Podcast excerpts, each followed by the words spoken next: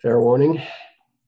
So, welcome, welcome everybody. Welcome to our fourth class of this exploration. I think we started by talking about an adventure or maybe even a journey with uh, mindfulness of the body. Uh, Majjhima Nikaya 119 Kaya Gata-sati Sutta. And when we met on Tuesday, David introduced the teachings around jhanas and Ying introduced the section in the sutta on progress through mindfulness, which included a number of wonderful similes. I don't know if you guys are like me. I really love the similes. There's something uh, about them that is, I find a little delight uh, in them. And we left the day or the class uh, by encouraging you maybe to try a different practice than you had done before, or if you were finding it juicy or fruitful, to stay with uh, maybe another class, uh, sorry, another practice. I'm sorry, to stay with a practice that you had already been doing and to maybe reread the sutta again. Of course, uh, we're reading the sutta over and over, and it's, amazing for me, like all the little tidbits that I find or the new understandings that come to fore when I read them again. So maybe you're having the same experience. So now I would just like to open it up. Um, do anybody have any comments or questions either about the practices, about rereading it, about uh, some of what we covered yes on Tuesday before we start with some more material this morning? I'd like to just open it up and if you like to use your Zoom hand, that's helpful for us to see who's raised their hand. There any questions or comments or something you'd like to share?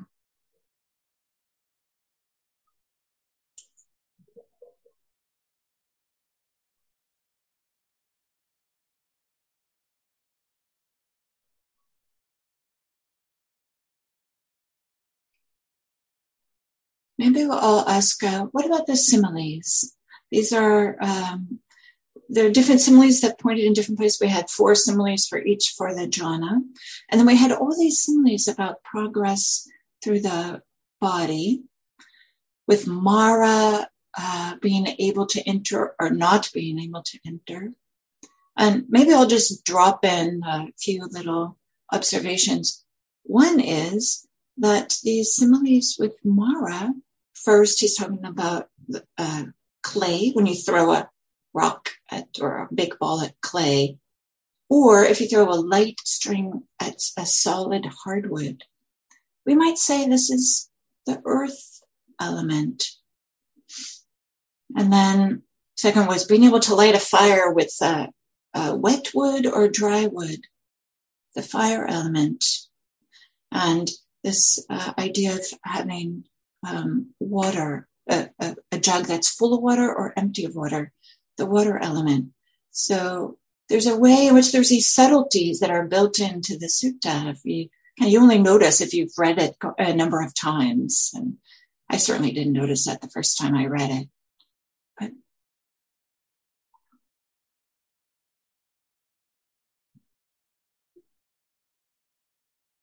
Yes, Nancy. Well, now that you brought up the similes, so the one, um, the one about uh, drenching or moistening, uh, like working with clay or working with bread. So uh, the verb kneading to knead the dough. So in the it immediately brought to mind a way of preparing tea. In the Japanese tea tradition, there are two ways of, of making a bowl of tea. One is to whisk the tea, and you have this infusion with kind of like a cappuccino like foam on top. But another way to make the that's thin tea, and then there's something called thick tea. And the action that is done with the whisk is also called kneading. Mm. So it's um, you know, about twice the amount of tea, matcha tea powder and maybe half the water. So you are really just trying to add enough liquid to get this very thick, viscous um, brew, so to speak. It's kind of shocking if you've never tasted it before because it's very, very strong. But the setting for drinking thick tea is different from the setting for drinking thin tea.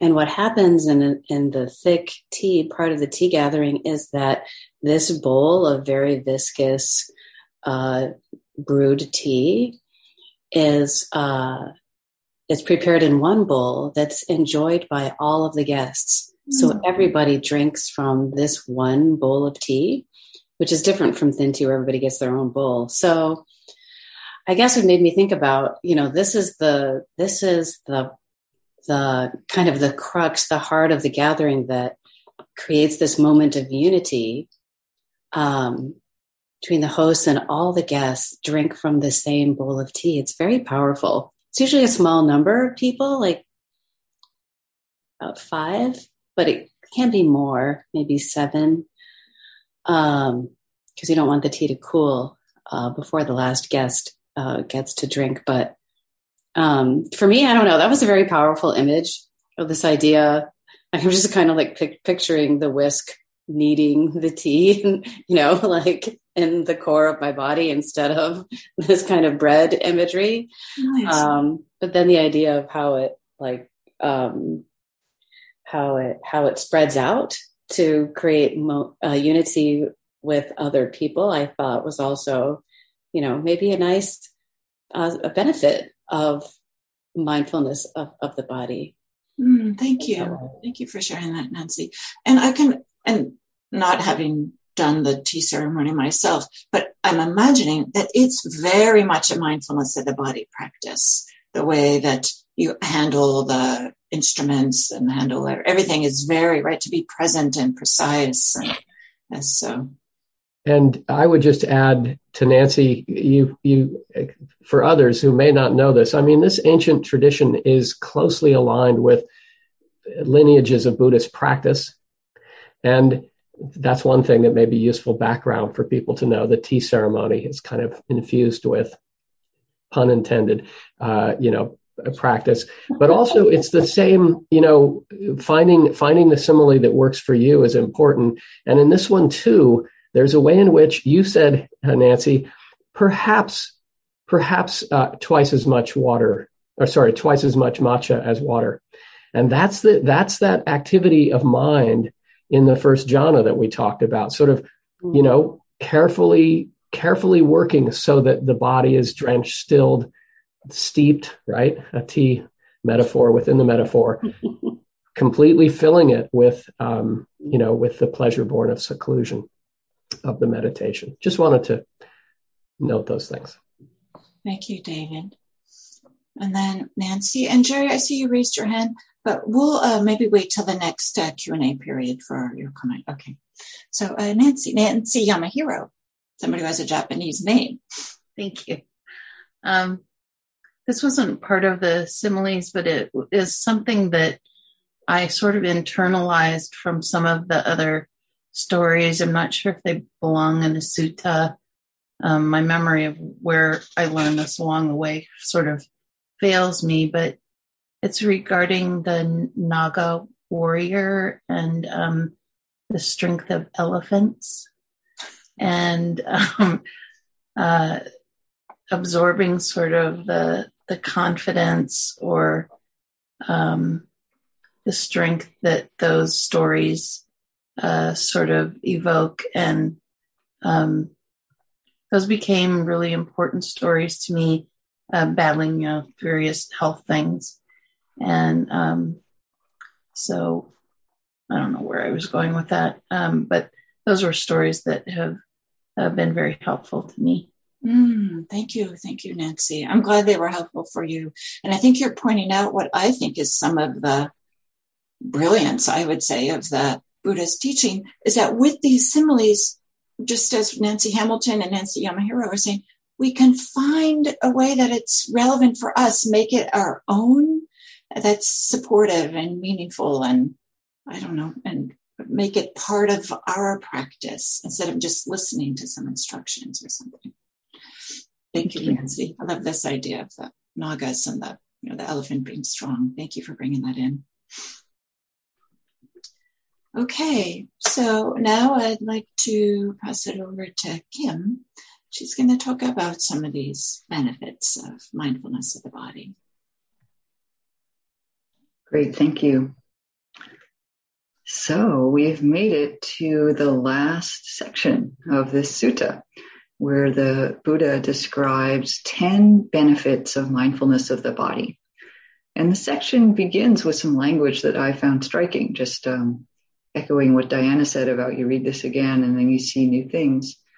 So it says, when mindfulness of the body has been repeatedly practiced, developed, cultivated, used as a vehicle, used as a basis, consolidated, and well undertaken, these 10 benefits may be expected. So on the one hand, it sounds a little bit like a high bar, you know, about all these verbs about using as a basis, repeatedly practiced, developed, cultivated. Um, but so maybe it is a high bar, but on the other hand, it also says that these benefits are to be expected. It doesn't say, oh, they might happen, they might not, you know, it sort of depends whether you're a good person or not. You know, it, it's just if you do these practices, these this is what will come about. So this um, clarity kind of matches what had come just before. Ying had talked about that last week or, or a couple days ago, where um, this idea of sort of being able to drive a chariot anywhere or easily release water from a pond. There's some a certain strength or even power that is kind of implied um, from doing these practices of the body. There's a certain strength that comes.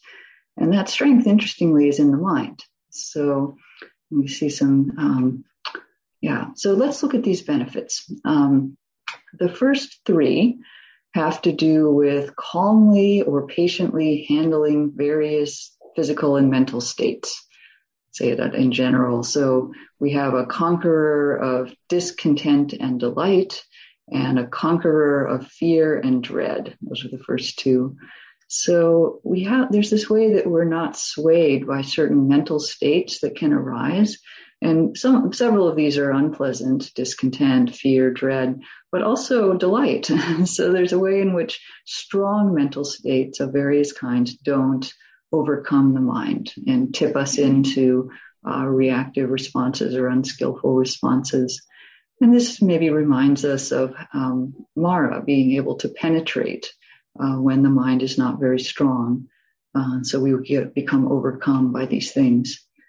And then the third one um, is maybe more about things that come in from the outside that are not under our control. So we have cold and heat, hunger and thirst, gadflies, you know, these things like that. Um, and also ill spoken, unwelcome words. So things that come in from other people and bodily feelings that are, you know, even as painful as might take our life. So, wow, in some sense, um, these are various unphysic- unpleasant sensations that come in um, because the body is vulnerable in a sense, you know, uh, to use the words that Leigh Brasington used, we've left our sense organs hanging in the wind, which is kind of how it is, right? We have these open sense doors and stuff comes into them. And so um, the mindfulness of the body helps us deal with all the things that impinge from without and also what arises within, right? That's what these first three are about. So we're going to get on to the genuine superpowers, but I would say that these first three could also be called superpowers. If we could really handle all of these things, imagine how different the world would be if more people could calmly endure some of these painful and difficult feelings. It would be a very different place. Um, so, but I do want to get on to some of these less uh, common benefits. So the fourth one is the ability to easily uh, attain jhana and go in and out of it and so forth. So interestingly, I'm just going to skip over that one and say that that is a result that comes, you know, the more you practice um, these kinds of things that David was talking about, then, you know, the more readily they will come. So I want to focus um, now on these final six, which are benefits five through 10. And we'll spend some time exploring them uh, because they really aren't talked about that much in the sort of usual everyday Dharma talk setting. They're not as um, kind of relevant for that. So um, this, these six together, benefits five through 10, have a name. Um, this list is called the Abhinya. And I'm going to um, put up a slide in a moment that shows you how to spell that. So um, this word Abhinya means direct knowledge.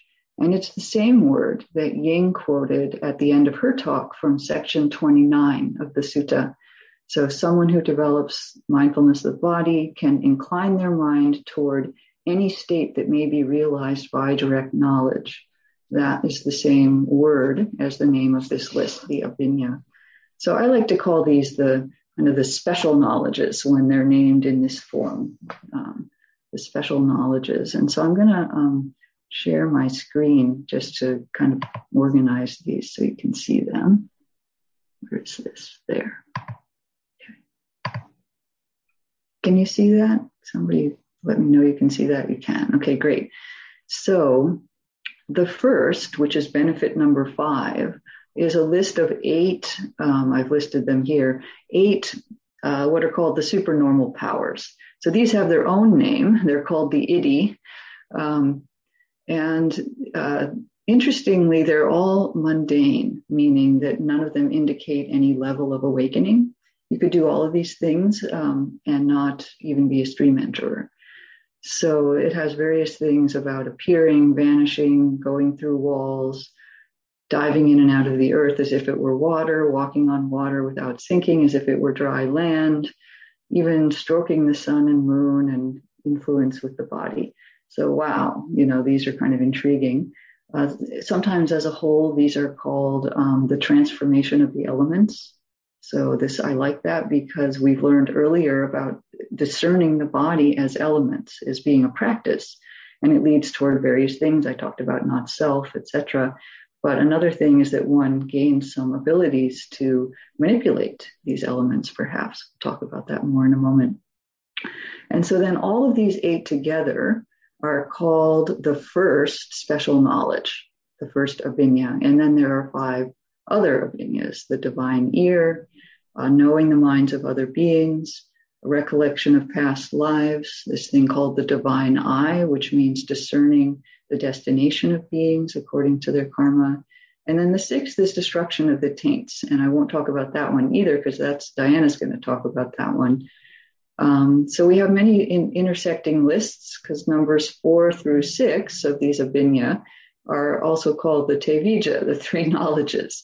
So the Buddha was very um, or at least the way people organized his teachings was around uh, kinds of knowledge. And that was kind of his specialty, right? Knowledge opposes ignorance. So we have a lot of different, in different traditions, talk about knowledges in different ways.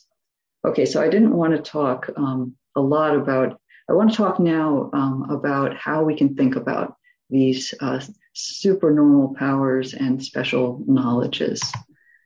Um, so, wow, how do we think about these? So, um, are they real? I mean, and, and if they are, are they good? you know, did the Buddha encourage these?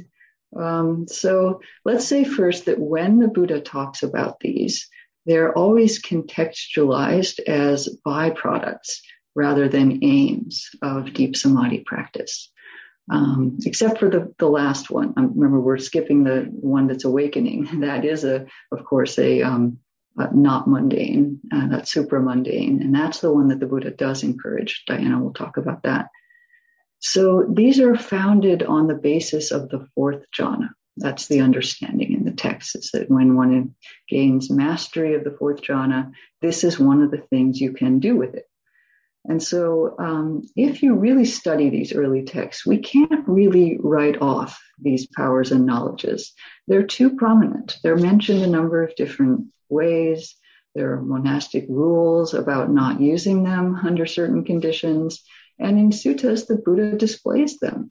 Not that infrequently. I mean, not every sutta, but you, you, you can't avoid it essentially. So I'm going to talk in some range around these. Um, and I encourage you not to totally ignore them and also not to kind of dismiss them in a denigrating way. um, if you really want to not deal with them, there is a way to kind of respectfully set them aside. So just, um, so I have this quote from Thich Nhat Hanh, who I, am happy to honor. He died about a week ago. Um, and he said, the miracle is not to walk on water. The miracle is to walk on the green earth in the present moment to appreciate the peace and beauty that are available now. So, you know, this is a really an, an immanent sense of sacredness in the world, and maybe we don't need these um, these other kinds of uh, knowledges or powers. Um, but if you want to think of them, you know, want to uh, engage a different way, probably the most common way to understand these in the modern world, and now I'm quoting the, the scholar Sarah Shaw, she says they are eloquent metaphors for the ability to listen, to empathize, to stand back and understand the minds and backgrounds of others as they progress through stages in their lives. So she makes the divine ear into a power of really being able to listen well and reading the minds of other beings as the emotional attunement and in- intuition and sensitivity that the practice cultivates in our heart. You know, when we're less caught up in our own stuff, we become more attuned to others, more available. And so that we gain kind of psychological subtlety as the mind purifies and strengthens, especially through jhana practice. So um, this is appealing. I, I, I, can go with this. Um, but it doesn't explain the supernormal powers like walking through walls and the transformation of the elements. Um, so, if we want to move toward accepting these more on their own terms, we could maybe make an analogy to science. This is just an analogy, okay? I'm, I'm equating ideas because science is a realm where modern people have developed and wield a lot of power. Our ability to manipulate and control materials is orders of magnitude more precise and powerful than anything understood in the Bronze Age, which is when these texts were written, um, were you know created. So many of the items that we use in our everyday lives would be completely magical to people of ancient India. For example, Zoom.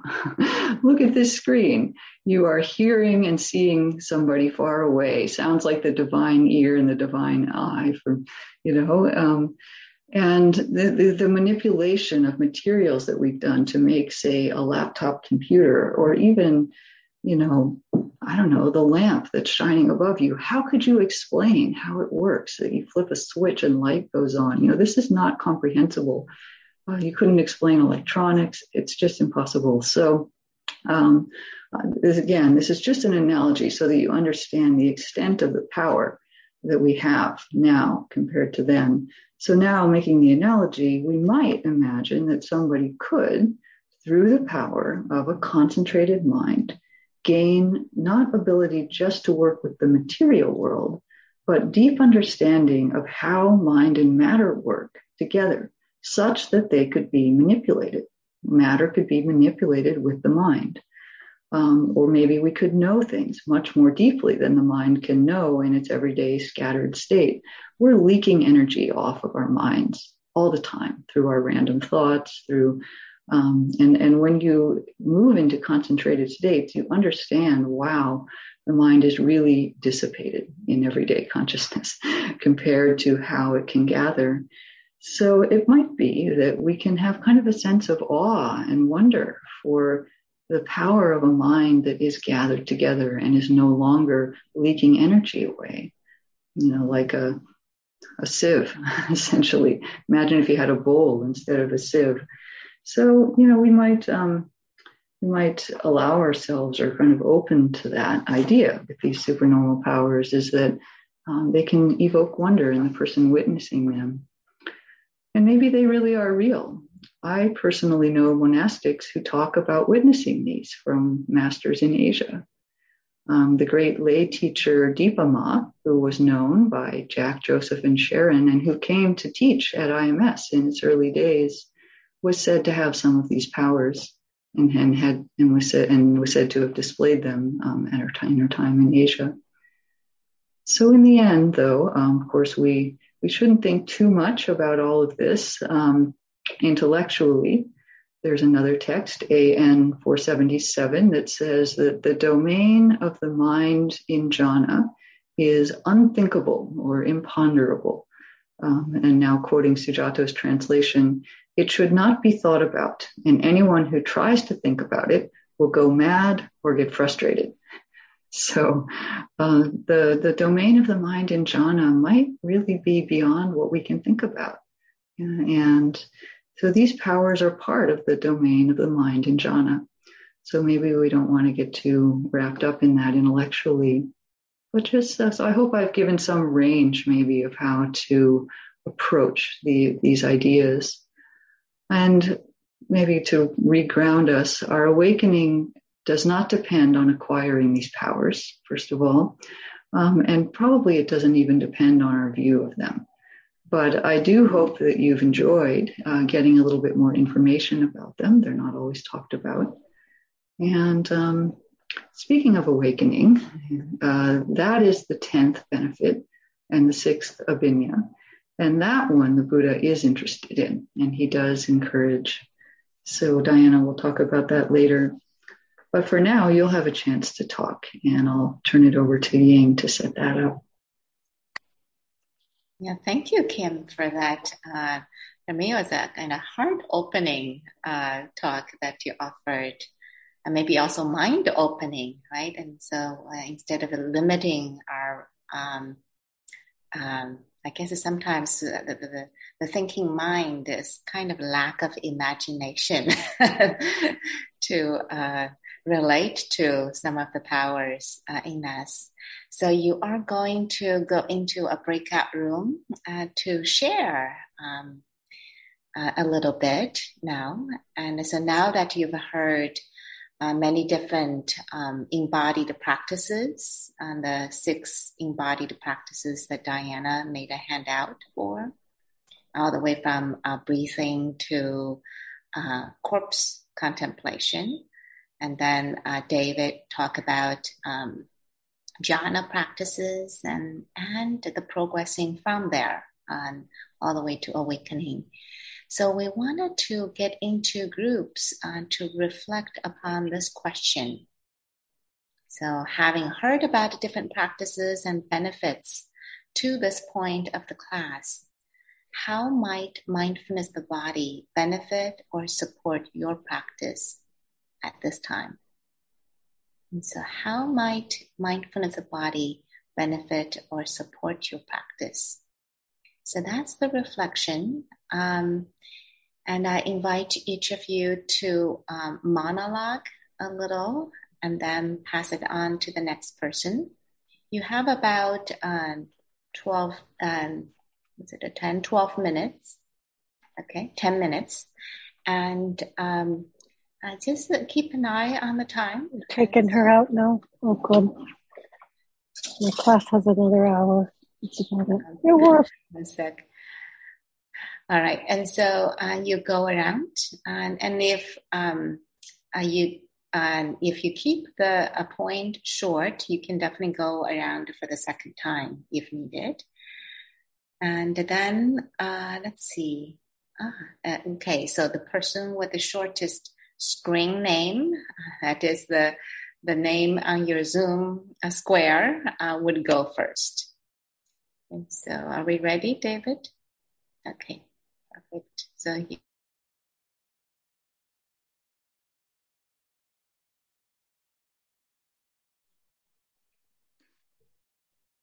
Here you're all flying through the walls. yeah, exercising some of the superpowers. Got all kinds of superpowers now. Yeah, okay. There's everybody coming back. Let's pause after the. Let me make sure everybody's back. Yeah, I think we're all back. Let's pause before uh, moving to uh, teaching from Diana to just get a sense if anything came up in the in the uh, breakout rooms that would be um, useful to share. Any questions that arose either in the breakout rooms or earlier today. And um, I'm thinking that Jerry had his hand up as we as we began, and maybe just ask Jerry whether the question he had then is still alive now. Um, but in any case, uh, why don't why don't we ask people to raise their Zoom hands if there are questions or comments, reflections, observations? And I see MRs. Oh, there was a thumbs up. Let me just check with MR. Was that a hand up? Okay, I see a no and shaken head. So let's turn to Thomas. Thanks. My question actually came when I reread uh, the sutta and it's at the beginning of the jhanas. So there's a section where it says, again, because quite secluded from sensual pleasures, secluded from unwholesome states. And I was just wondering, you know, secluded from unwholesome states, is this referring to the five hindrances or what should we imagine if, if we talk about having no unwholesome states? and I'll I can just say something about that. Um, you know, it doesn't specify there, and I think any uh, you know any whole, unwholesome state uh, would be included. The five hindrances is sort of one way to organize you know unwholesome states of mind, uh, and there are maybe broader brush ways too. Uh, states of mind where there's desirous attachment, wanting, clinging, attachment. States of mind where there's aversion. Um, states of mind where there's um, absorption in ideas of self you know so that's a more general picture of the you know of the sorts of things that might constitute unwholesome states and i think even more generally than that so i've moved from five to three to one um, even more you know so even more general is just anything that points the other direction right anything that moves towards stillness um, in this practice is wholesome, is skillful. Anything that moves us back away from that. And as these states become more subtle, subtle, that's the kind of movement of mind that may be most useful. Very little effort, but just a, a clear knowing that, ah, this, this state of mind, this leads onward towards greater ease, greater stillness, greater um, clarity. I hope that helps, Thomas. And uh, other teachers, Diana Ying Kim, any comments? Okay. Um, and I can't remember which hand goes in which order. So I'm going to say Kathleen. And Kathleen, you haven't spoken yet today. So go ahead. And I may have these things. I think Nancy was before me. Okay. Nancy. It's okay. I've already spoken today. So why don't you go, Kathleen? Okay. Let's go, Kathleen. And then. Uh, I just had a, a technical question. Um, for example, if if my attention is on my teeth, is it my teeth or is it just teeth out in general? Um, yeah. So over the past couple days, when I was working on this first grouping, um, I found it very difficult. Um, the more I practiced to concentrate um, and then it came to the point where I didn't even know what I was exactly concentrating on. Um, my own parts or just the part in yeah. general. Yeah. Uh, it was all just kind of going around. Uh, yes. And I, I, bow to you uh, just because this is exactly how these practices unfold, or I think, or we could say are intended to unfold maybe we begin thinking that we're focusing on my teeth, my hair of head, my my hair of body, my skin, um, my bone, the first five. Uh, but the more we the more we pay attention, the more we notice that there isn't any ours in there. There's no that, and with that, things things can open up in in wonderful ways. The opening that happens again is towards seeing clearly how the mind adds order or imposes order how agency is created, how wanting, aversion, delusion arise, those things become available when we let yeah. go of that sense of my teeth. So that sounds like a wonderful experience. And thank you for sharing because uh, it's sometimes easy to kind of look always toward the suffering that we encounter. And sometimes we don't notice the freedom when it's happening, the letting go that's happening. It's always mm-hmm. useful to go, oh, there's some letting go and, and be aware of that. So, Kathleen, thanks for sharing that. Thanks. That was helpful. Thank you. When uh, when you first spoke, turning to Nancy now, you said my tea teeth, and I heard you say because I was confused, my tea. So back to Nancy. Maybe it's about tea, maybe it's not. We'll see. No, uh, not about tea. so my question is about um, uh, mindfulness of the body. Uh, how to distinguish when, say, the, the heart is is racing, perhaps before speaking publicly or asking a question in front of a bunch of people. Um, you know, one becomes aware of that, and then like how to this is i guess a um, an indication that there's fear or nervousness but sometimes the the fear is natural healthy you think i i need to back away from it or do i just um, is it not a, a, not a cue for backing away, but just something that I need to breathe through and, and press forward? So I, am just a little confused about um, how mindfulness of the body helps in that situation.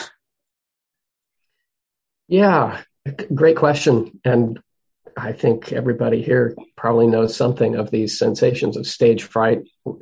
Different things trigger stage fright in different people, of course, but public speaking is probably right up there at, at the top.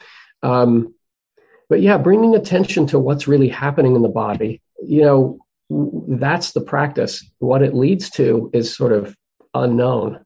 And uh, I think we, if we open up to what's happening in the body with the expectation that discomfort will go away, you know that may not be that that may not in fact be the uh, the outcome so the opening up to it, sort of whatever's happening, whatever's here in the here and now, uh, and maybe being agnostic about what the expected outcome is or the desired outcome, you know, can be a way to use the practice of mindfulness of the of attention directed to the body. So anyway, that's that's my thought. There's a wanting of a particular outcome, and letting go of that wanting, uh, you know, can be served by just being there with what's happening, no matter how uncomfortable it is. Diana, Ying, Kim, Diana. Yeah, maybe I'll add something. And I just, uh, Nancy, it's fantastic that you're noticing, like, wait, there's a physical sensation, and then there's like a label that gets assigned to it. And even just to notice that distinction is exactly the direction we're going and to notice that, oh, sometimes this set of physical sensations gets a particular label. Sometimes the same set gets a different label. And then it starts to undermine this idea that the labels are truth or absolutely what's happening. What's happening is the heart's beating faster, the, I don't know, whatever, whatever it might be, be going there. And so just to notice the distinction between the first step is an, a physical sensation, and the second is assigning a label, because what happens after we assign a label, lots of meaning goes. Then brrr, off we go into a little bit of a story. It may, not, it may be a really short story about uh, why am I nervous? Oh, well, it's okay. I'm nervous. Oh, I shouldn't be nervous. And as a tiny little aside, I'll say that I had a health condition in which my heart would beat really fast sometimes. And I kept on thinking like, oh, I'm so nervous. I'm so nervous. But even saying that word, I was nervous, made me more nervous, which just led me down this whole thing. But then as I noticed like, oh, this is just my heart doing its thing, then I just wasn't nervous and didn't make a difference. So the exact same experience with a different, uh, I'm using the word label, but different understanding or something. So I just offer that to make that distinction is really powerful and is exactly the direction we're going. And it's a perfect, it also is a perfect segue to Diana's teaching. And I just want to point out that these questions really underline how this practice of mindfulness directed to the body can open us up to the most profound teachings in these traditions, including those that as Kim pointed out, are uniquely, we're going to move on now. Diana's going to talk about those that are unique to Buddhist practice that really talk about this particular way of being free that um, these texts give uh, give us access to. So, Diana. Thank you, David. Well, I'm feeling a little bit like uh, everybody's like, okay, what's Diana going to say? The key to everything. Let's see here. So uh, we'll see how this unfolds. But first, I just want to um, bring us kind of like zoom out a little bit to this whole sutta. Um, it has this lovely beginning where the monks are talking amongst themselves. And then the Buddha comes and interrupts them and says, What, what were you guys talking about? And he does this uh, in a number of different suttas. And in a number of different suttas, they're talking about different things. So, um, what are they talking about? They're talking about how it's fantastic that the Buddha knows and teaches that mindfulness of the body, when developed and cultivated, is of great fruit and great benefit. Great fruit and great benefit. And then when the Buddha hears that this is what they're talking about, he says, well, mindfulness of the body, when developed and cultivated, is of great fruit and great benefit. And then he gives this whole discourse on Kayagatasati Sutta, the mindfulness of the body. So it's in this context of how is it of great fruit and great benefit? And to, um, and we see this expression of great fruit and great benefit in a number of different suttas and a number of different practices. So it's not only mindfulness of the body, but something that these other practices in the settings which uh, the Buddha um, said this is always pointing towards awakening.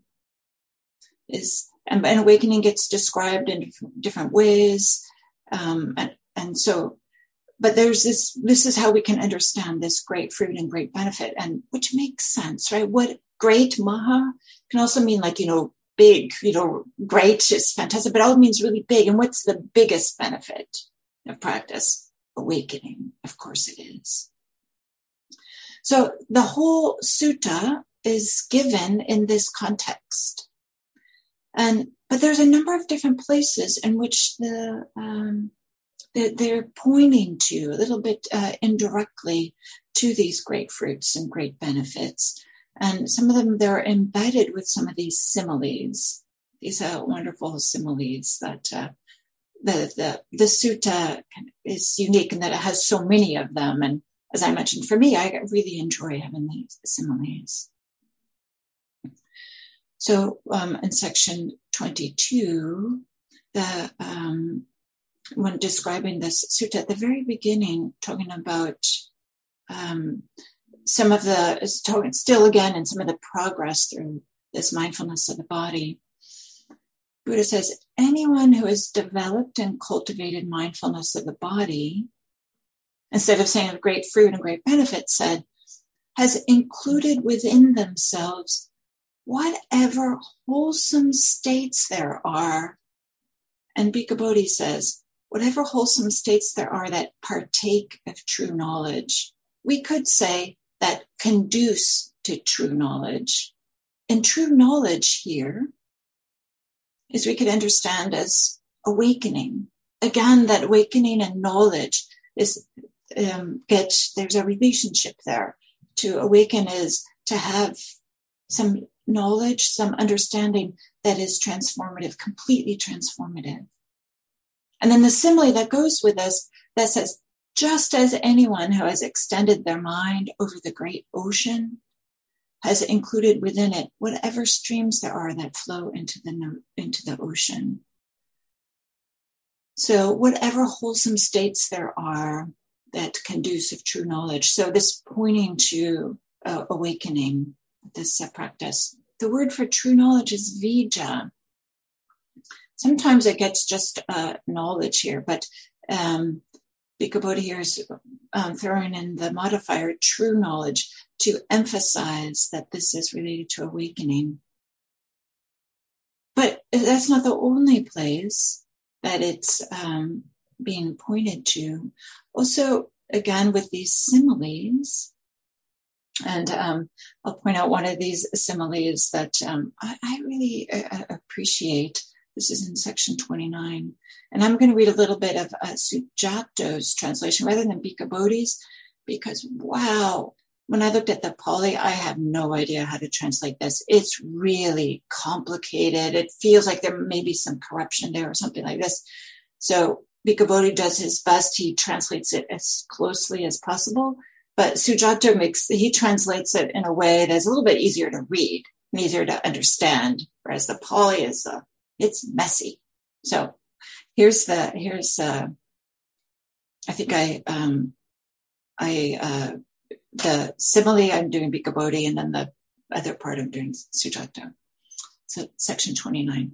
Suppose set out on a stand, there were a water jug full of water right up to the brim so that crows could drink from it. And when a strong person tips it, would water come out? Yes, of course, right? This is not a trick question. And then, so the Buddha says, so when anyone has developed and cultivated mindfulness of the body, we could say is of great fruit and great benefit, but he says they become capable of realizing anything that can be realized by insight to which they extend the mind in each and every case. So he's pointing towards awakening. You just extend the mind that direction, create the conditions, awakening can happen. Okay. So those are some places in which awakening gets pointed to in this sutta, but how does it actually get described in this sutta? And for that, we can look at uh, benefits eight, nine, and 10. They all, as um, Kim said, Tevijja, these become like the three knowledges. Some of you will know that the Buddha, in his awakening story, in one version of it, he, this is how he became awakened.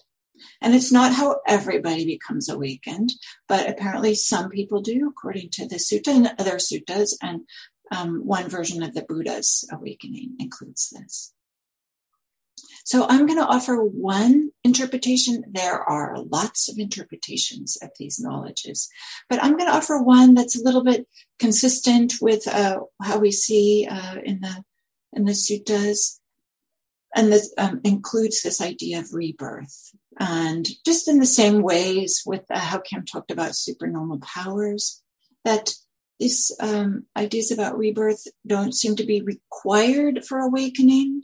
And as I mentioned, not everybody who becomes completely awakened has these experiences about rebirth, but just to, you know, just as Kim did, just to introduce these ideas. We don't have to be so dismissive of them, but maybe respectfully think like, oh, okay, maybe this was uh, how we might understand it. Okay, so in section 40 is this eighth benefit.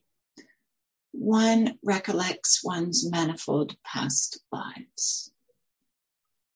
And then um, there's an ellipses in the um, and Bhikkhu translation and directs one to go read another sutta to get all the details.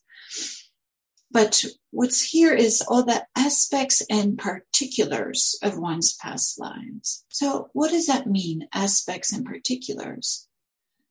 One way we might understand this, it's the sense of identity that a person had in their past life, their name, the name of the family or clan to which one, one belonged, the food they ate, and the pleasure and pain they experienced. If you went back to Majjhima 51, you would see that that's, this is the list. So what does this mean? The food one ate represents the kind of lifestyle they had.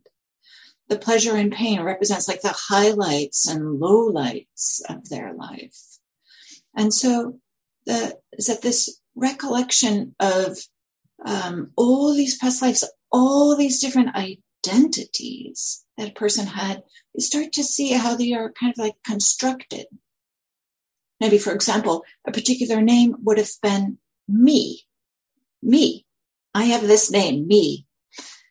My family would have been my family, my clan, and my lifestyle.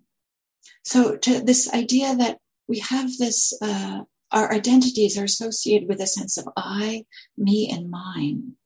Right? So to see the past lives is to see all these different identities. And that they would have been, they die, by all these rebirth actually really means re-death. I think that sometimes is a better way to think about it is this re-death. So it didn't matter what identity they had. It all got created and passed away, right? This re-death. It, so this, and then another one arose in the next life and went away. So this arising and passing away again and again and again and again, like innumerable times, all these identities. So it's a way, one way we might interpret this knowledge is that there, all these identities are coming and going, arising and passing, and there is not a substantial self that's going from one life to the other. It's just causes and conditions. This identity arises and then it passes away. But just with this um, incredible time frame.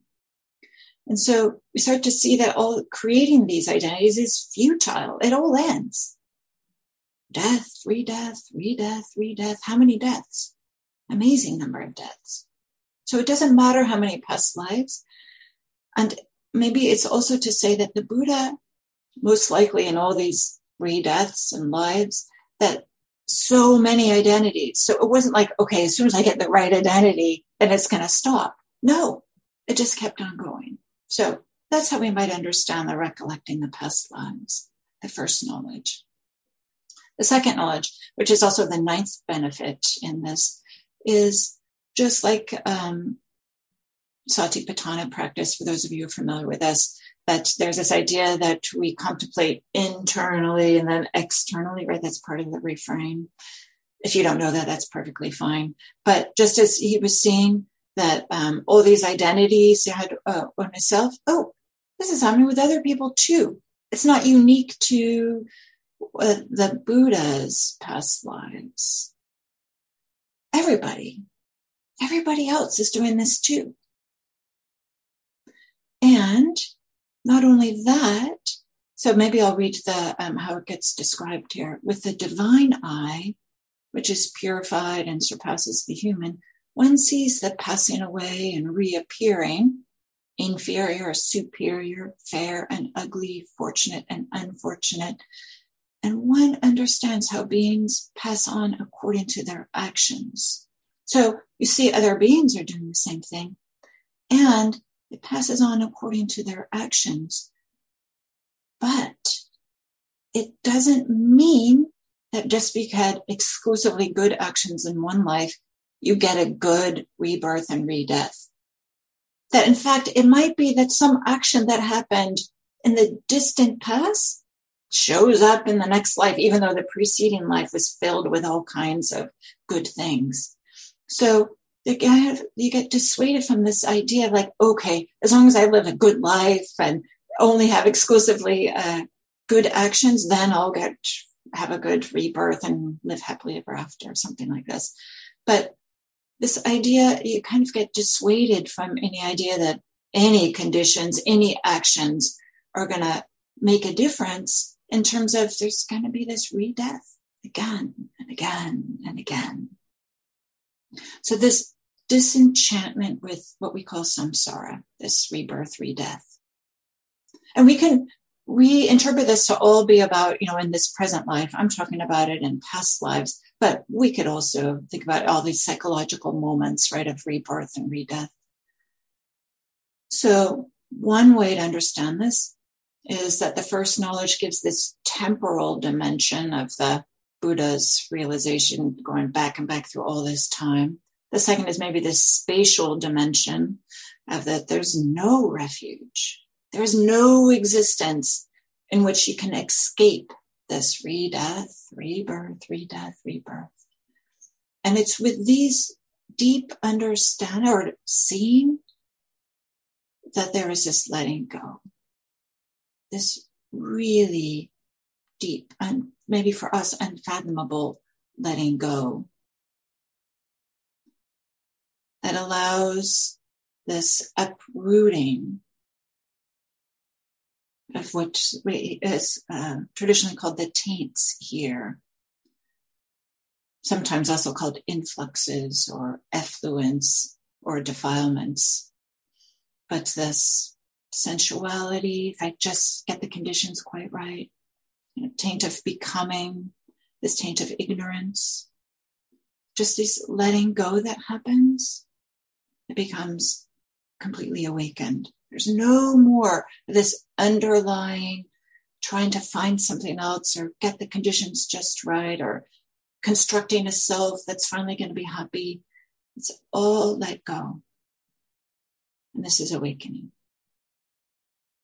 This destruction of the taints, asavas is the word. And this is the tenth benefit. This is the third knowledge and some of the descriptions of awakening. Completely uprooted, never to be seen again, never, not only like temporarily put aside, but uprooted completely.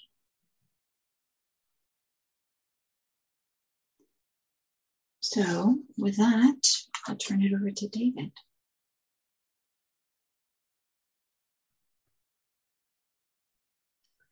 So, we want to turn now to a little meditation. And in our notes to ourselves, we've called this an integrative meditation or a meditation of, of integration, bringing together the various things that have come up today. I, I've tried very hard to not prepare in any way to guide the meditation, really trying to um, find out what comes up here and now and maybe illustrate a little bit for you how how flexibly we can find that these instructions presented in 119 fit uh, the the present moment we find ourselves in. Of course, this will be me providing some guidance, but um, it may tap into things that are coming up for you, or if nothing else, illustrate how how it's coming up for me. Kim and Diana have pointed out how these practices have this amazing power. This simple practice, you could say, having talked about it now in very uh, big theoretical terms, to put it in maybe just more mundane terms, that's the wrong term because it has a technical meaning here, but to put it in just everyday terms, the practice of mindfulness directed to the body allows us to become comfortable with our discomfort.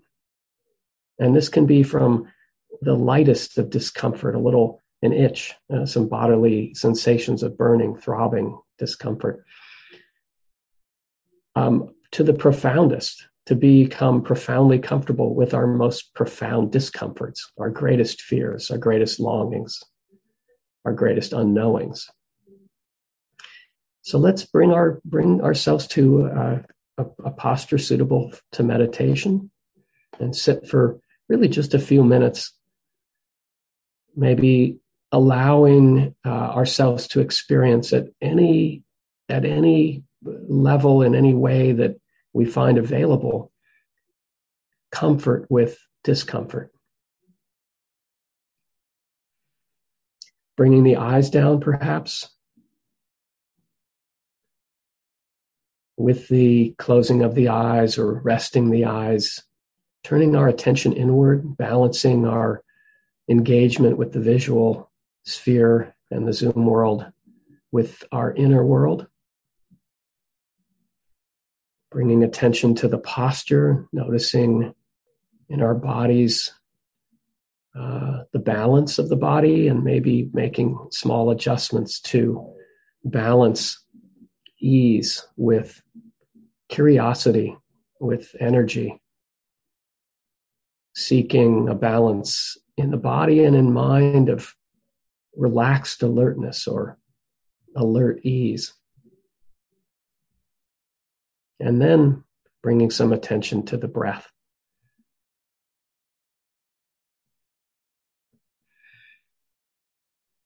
Maybe noticing a deep in breath and out breath and again, adjusting the balance of energy to ease.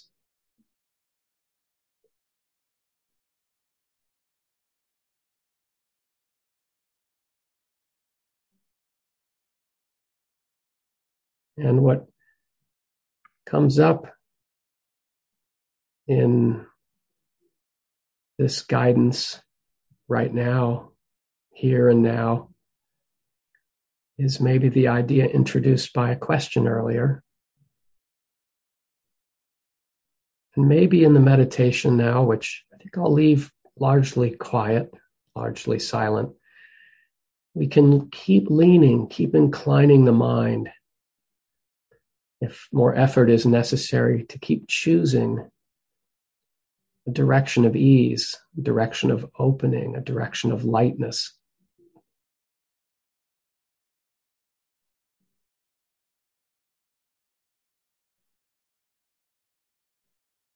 This takes some gentle activity and intention and even discipline. Maybe like mixing tea, where we keep working for a balance, a balance of enjoying the pleasantness of the meditation, knowing that that's part of the path, opening to whatever pleasant is available, whatever easeful is available.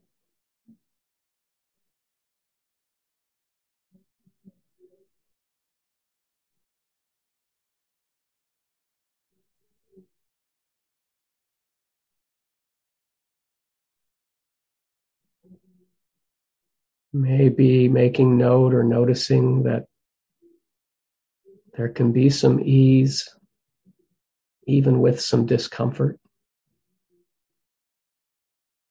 Maybe there's some busyness of mind, some questions unanswered, some things to do, something that happened earlier this morning or in childhood.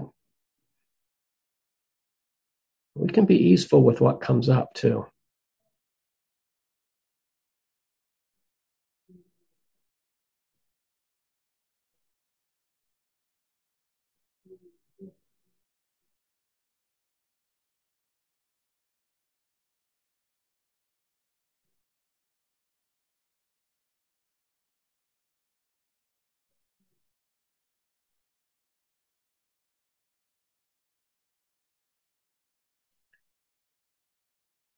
If we find, as we may, that the mind moves away, attention gets snagged, caught up, the mind becomes contracted around a thought, a plan, a memory, thoughts of others, thoughts of ourselves in the world. We can gently guide the intention, our attention, back to the body. Drawing from the instructions of the sutta, we could notice the weight of the body if that's useful. The stability of the body in this meditation posture. The groundedness of the body, inevitably held to the earth by gravity.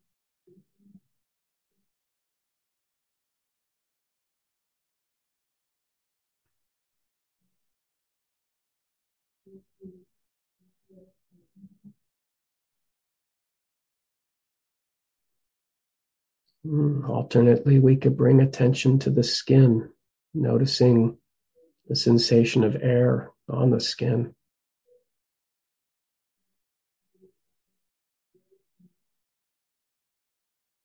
And maybe we notice, as was observed earlier today in a question, that it's just the sensation of cool or warm on this skin that covers the body. Nothing more, nothing less.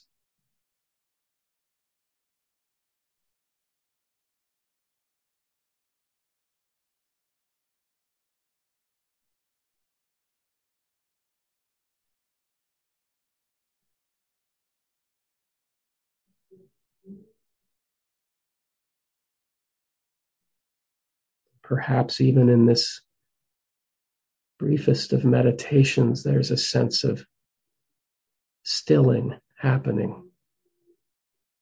Maybe something akin to wading into a still pond.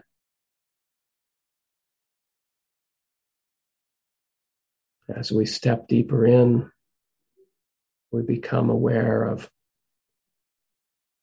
ourselves steeped and drenched and instilled with the cooler, calmer waters into which we, we wade and step down.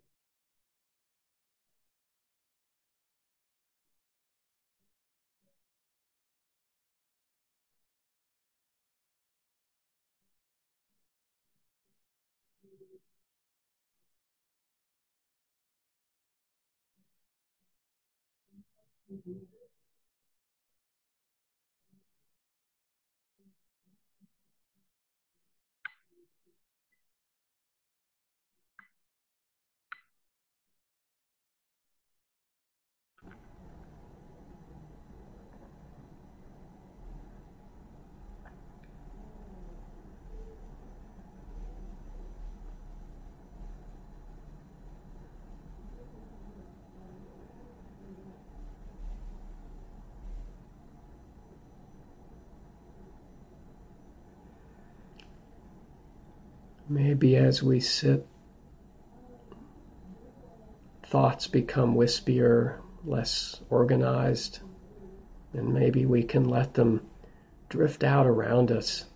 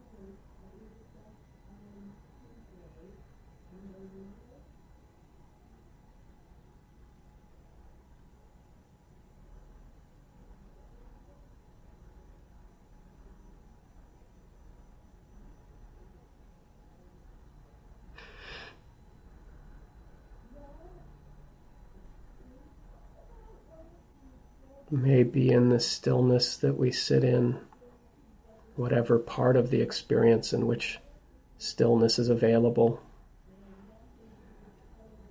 inclining toward that stillness.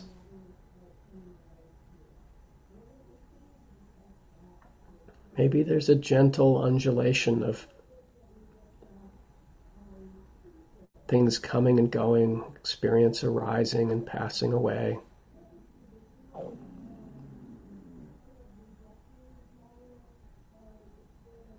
Sounds coming and going, the breath coming and going, thoughts coming and going.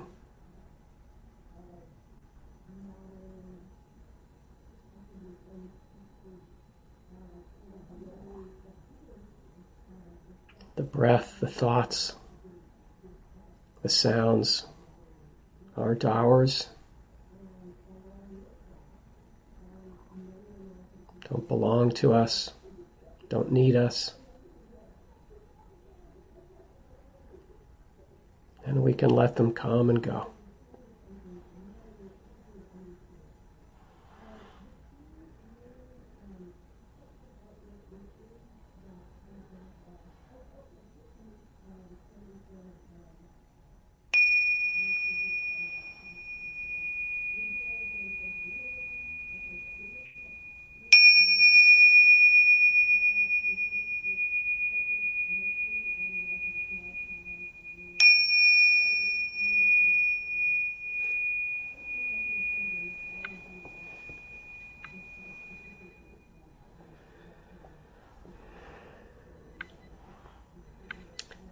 Ying, over to you.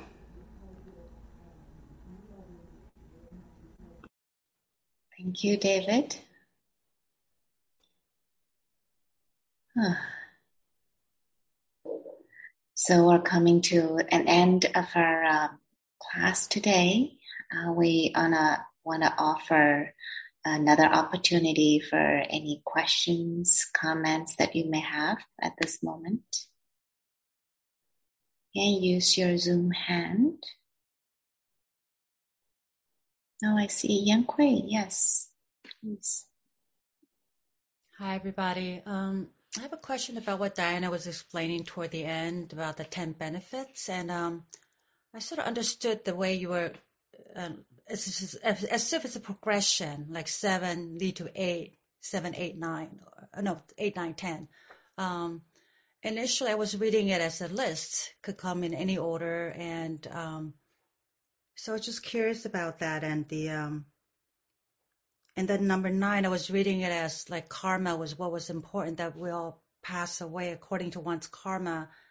Um, so that actually we could do good karma. We could reap benefit, you know, reap merits and dedicate merits. Um, but the way you were explaining it, it sounds like you were going on this progression. We were dissuaded from any good. Like it all is just all samsara. No matter what happens, we're going to be having all these multiple lives and and until you get so sick of it, then you know you'll be ready to let it all go. Um, so I was just wondering if you could comment on that a little bit more. Um, thank you, Diana, please. Thank you, Yan Kui. Yeah, so um, I would say in the description of the Buddha's awakening that um, it is kind of it's maybe we'll just say the tradition holds these last three uh, as a progression and we don't see one without the others. I mean, we see destruction of the taints without the first two, but if we see the first one, then we see all three. So they come as kind of a unit. And having said that, um, the order is as we see here. Maybe it could be the other way around. That this the way that I'm interpreting it, or and I, I didn't come up with this idea by myself. I'm influenced by some of Analayo's writing. That um, it, it, could be um, you see the past lives uh, sorry you, past lives of others the karma and you're right the way i did say it i kind of i did emphasize that doesn't matter whether you do uh, good things in the world or not maybe i uh, overemphasized that the point is that um, there's a number of suttas that point out that even though let's say for example this life is filled with tremendous really fantastic wholesome good actions there might have been an action that was really bad in many preceding lives that uh, influences your next life that comes to fruit. So doesn't mean that just because you're doing good karma now means that uh, your next life will be good. And the understanding is we've all done unskillful actions in past lives. So there will always be like this uh, opportunity to have experience the fruits of unwholesome actions of past lives.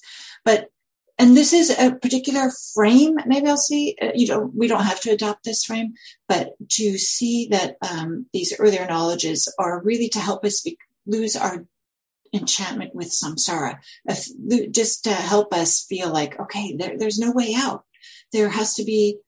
I can't just make all the conditions or identities just right. I need. There's something else that needs to happen. So I don't know, Kui, if that was helpful. Okay, great. Thank you.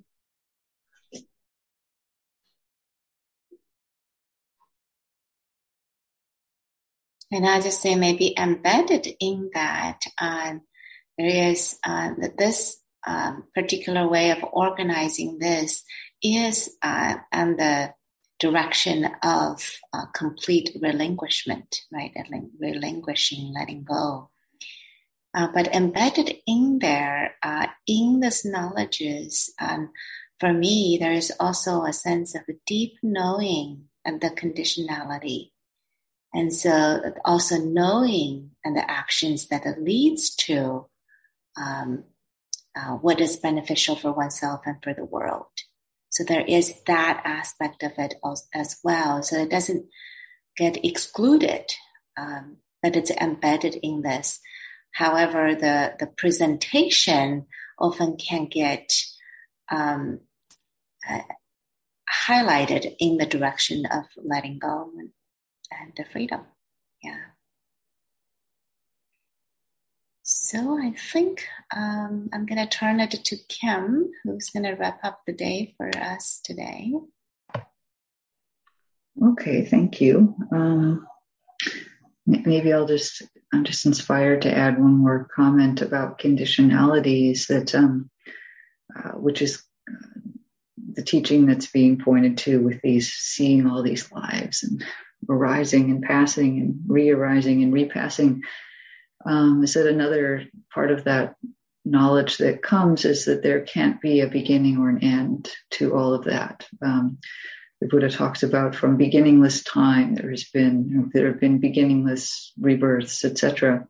And so, seeing how conditions operate, it becomes nonsensical that there could be a, a beginning point before which there was nothing, or an end point within the conditioned world, and that also drives this um, sense of, of, of looking for something that's not within all of that. And as Ying said, the understanding comes also that there are certain, there are conditions for being able to release, and those conditions are are wholesome. so, you know, we we understand all of that together. Okay, so we are coming to the end of these um, regular class type sessions, 8:30 to 10 sessions um, today, and then we'll move on to our a half day of practice on Saturday from 8:30 to 12:30 um, Pacific time. And I guess I'll just say that you will get the handout that I showed on the screen if you want to read more about the supernormal powers and special knowledges. If you want to practice any of those before Saturday, for example. Um, uh, and it'll include the, the Zoom link. It's the same one we've been at. Um, and if you want to reread the whole sutta, I guess we keep saying that, but uh, you could, and or um, or just coast, you know, on the practices you've developed so far. And we look forward to seeing you on Saturday for that um, somewhat more extended session, which will largely be practice. Um, if you're uh, if you need a little teaser, we're going to practice all four postures. Um, so, since this is the body, we'll do sitting, standing, walking, and lying down. We don't always get instruction in all those four kinds of meditation. So, that might be of interest for some of you.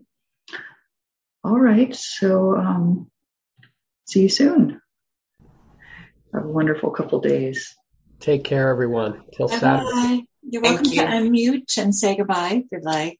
So Bye. thank you. Thank you. Thank you. Bye, everyone. Bye. Everyone. Gratitude. Everyone, thank you. Everyone, see you Saturday. See some of you on Saturday. Thank you all. Yeah.